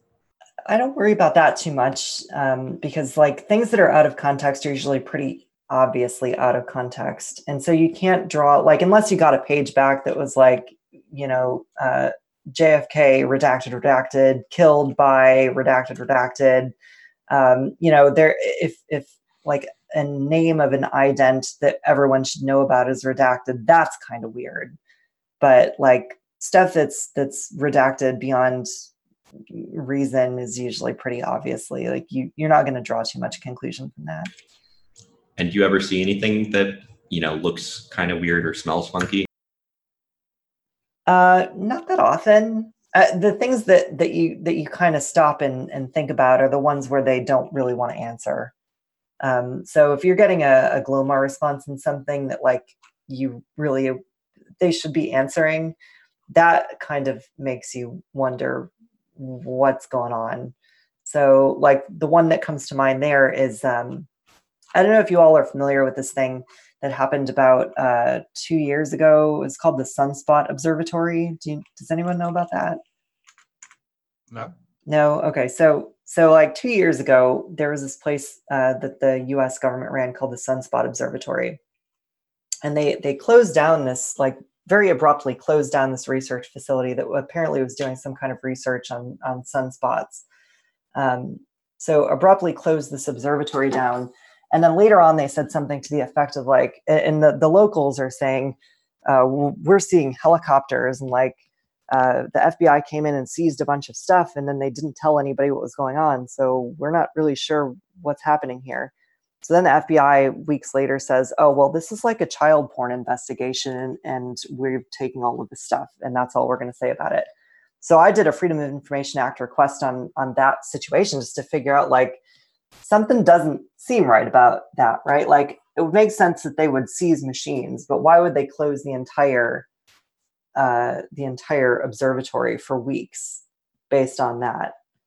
So they, and then what I ended up getting back is like there's pending litigation. So I didn't get any documentation back on that. But this is the kind of thing that like government agencies should be a little bit more uh, conscious of because there are a lot of conspiracy theories about that one particular item.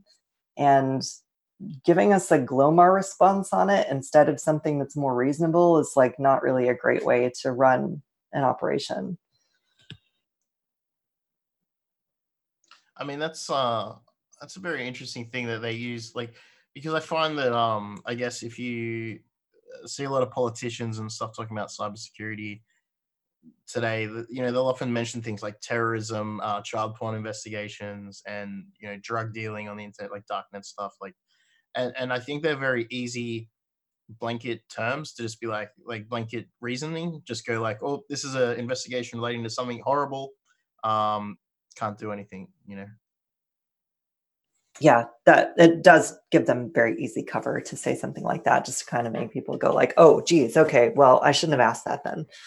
Yeah and uh, i mean maybe i'm not saying that that's every case. I'm sure there's plenty of legitimate times that happens but you know it's it is an easy thing yeah for sure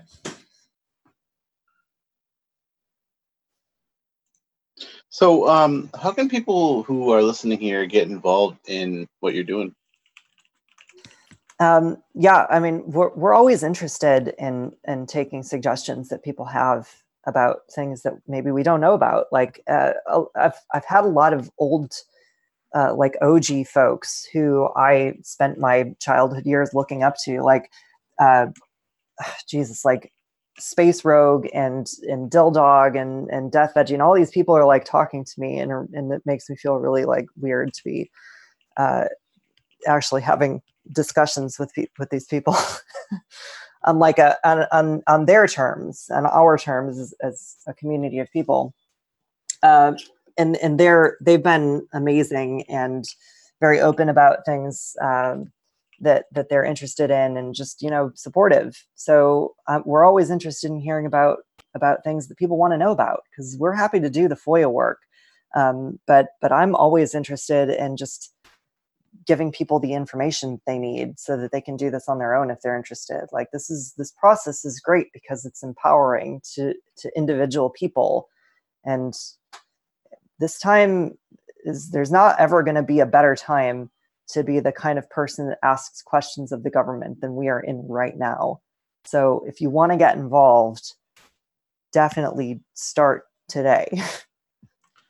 Yeah. Um, something else that's interesting, I guess. Uh, you know, from my perspective, the U.S. FOIA stuff. Uh, do you have to be a U.S. citizen to uh, to put in a request? Uh, I don't think so. Um, and and that is something that we I guess we didn't really say, but there there are Freedom of Information Act programs and you know in a lot of the western westernized countries generally have got a program that's similar that that rolls over. So i know australia has one and the uk has one. Um, i don't think that you need to be a citizen of the country to ask the questions and get the answers.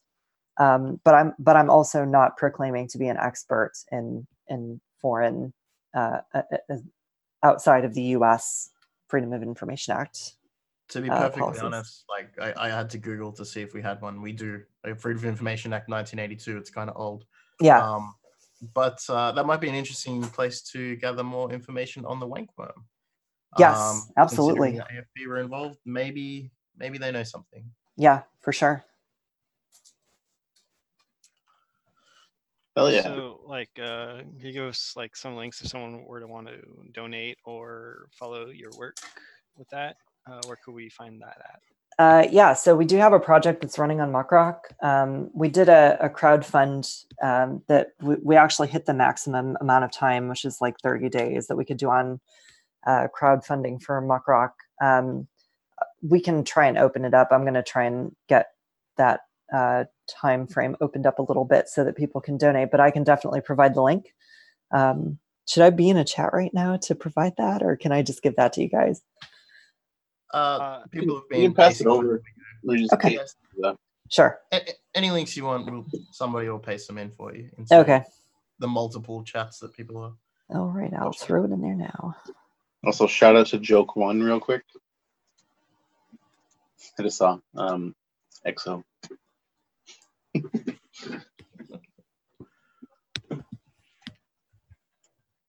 Okay, here we go. So I'll throw this in the chat right now. Um, so yeah, this is awesome. So this is the um, this is the page for your project on Muckrock. Yeah, and you can you can also see what we've released on there, and um, we also post what we funded uh, and how much it costs. So we like to be transparent about where people's money is going because I think it's shitty to take money and not tell people what we're doing with it. This is Also sick. on Penny requests, which is cool to see what you're looking at next. Yeah. Yeah, but that's like it's it's hard to it's hard to imagine how much it really costs. But um, this this is a totally volunteer project. We don't take personal we don't take money out of what we're given to do anything except pay for the amount of files that we get back. So like if you look at that page, we have I'm just looking at what we we're up to. So like the lull set sec documents, for instance, are like 7,500 pages, and that cost us $220, which you know that's that's more than I would be able to fund out of my monthly budget. But it, since we were able to crowdfund it, we were able to fund the entirety of that uh, FBI case file. Somewhere in there, it'll tell you how long Sabu was a snitch for. I don't think that we have one in on Sabu. Um, we might, and if we do, and we get responsive documents, I don't even want to imagine how many pages that's going to be. It's like every IRC log he's ever had, ever.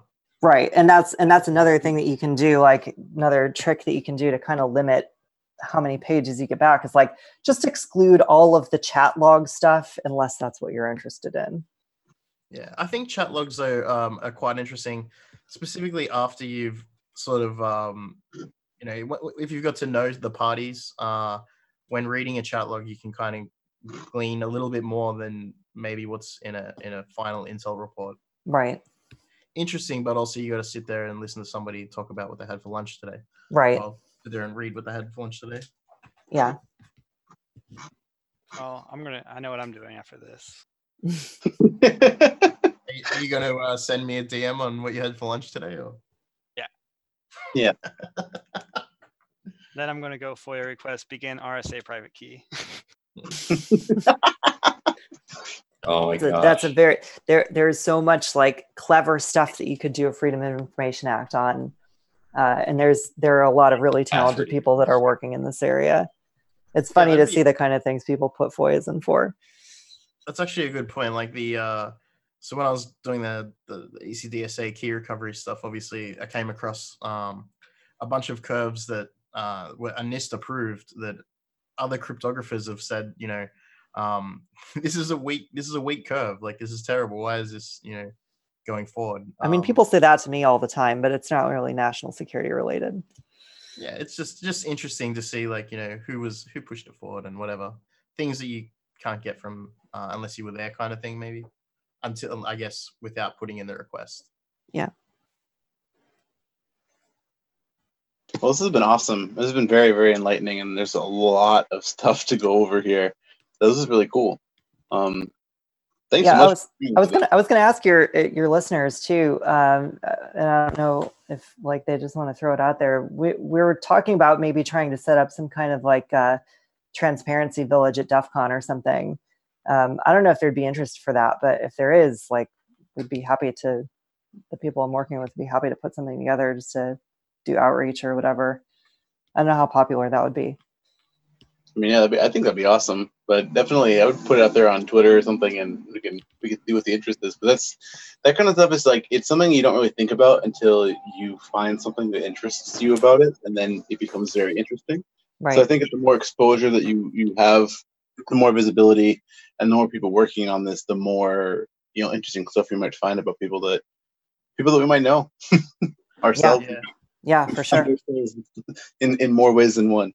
and and you are legally able to ask about yourself to any government agency and they have to provide that information unless of course they have a national security exemption for it there are there are a lot of rules but that is one that you can do yourself i wonder uh, i wonder how effective it would be against like you know apt groups I mean they're obviously national security related but if there's like some loophole to maybe that uh, threat intel companies are trying to track on their own that maybe they could borrow some from something else or Yeah, I some, th- somebody else i think they usually hold that stuff back as operational knowledge Well, we're gonna FOIA request the hacker known as Thug Crowd. yes Yes.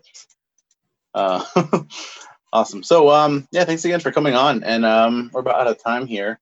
Thanks everybody for hanging out and watching. And um, thanks to Hexadecimate um, for coming and talking to us about everything. Um, yeah, does anybody have any final words before we get going? well i think in this case uh, getting a lawyer is specifically important they might be able to help you uh, get some things through lawyer up Yeah, skip the first part. Just get a lawyer. thanks Also, for having me um, on i appreciate it Of course. Oh, yeah. Um, and so is is Twitter the best way to get in contact with you?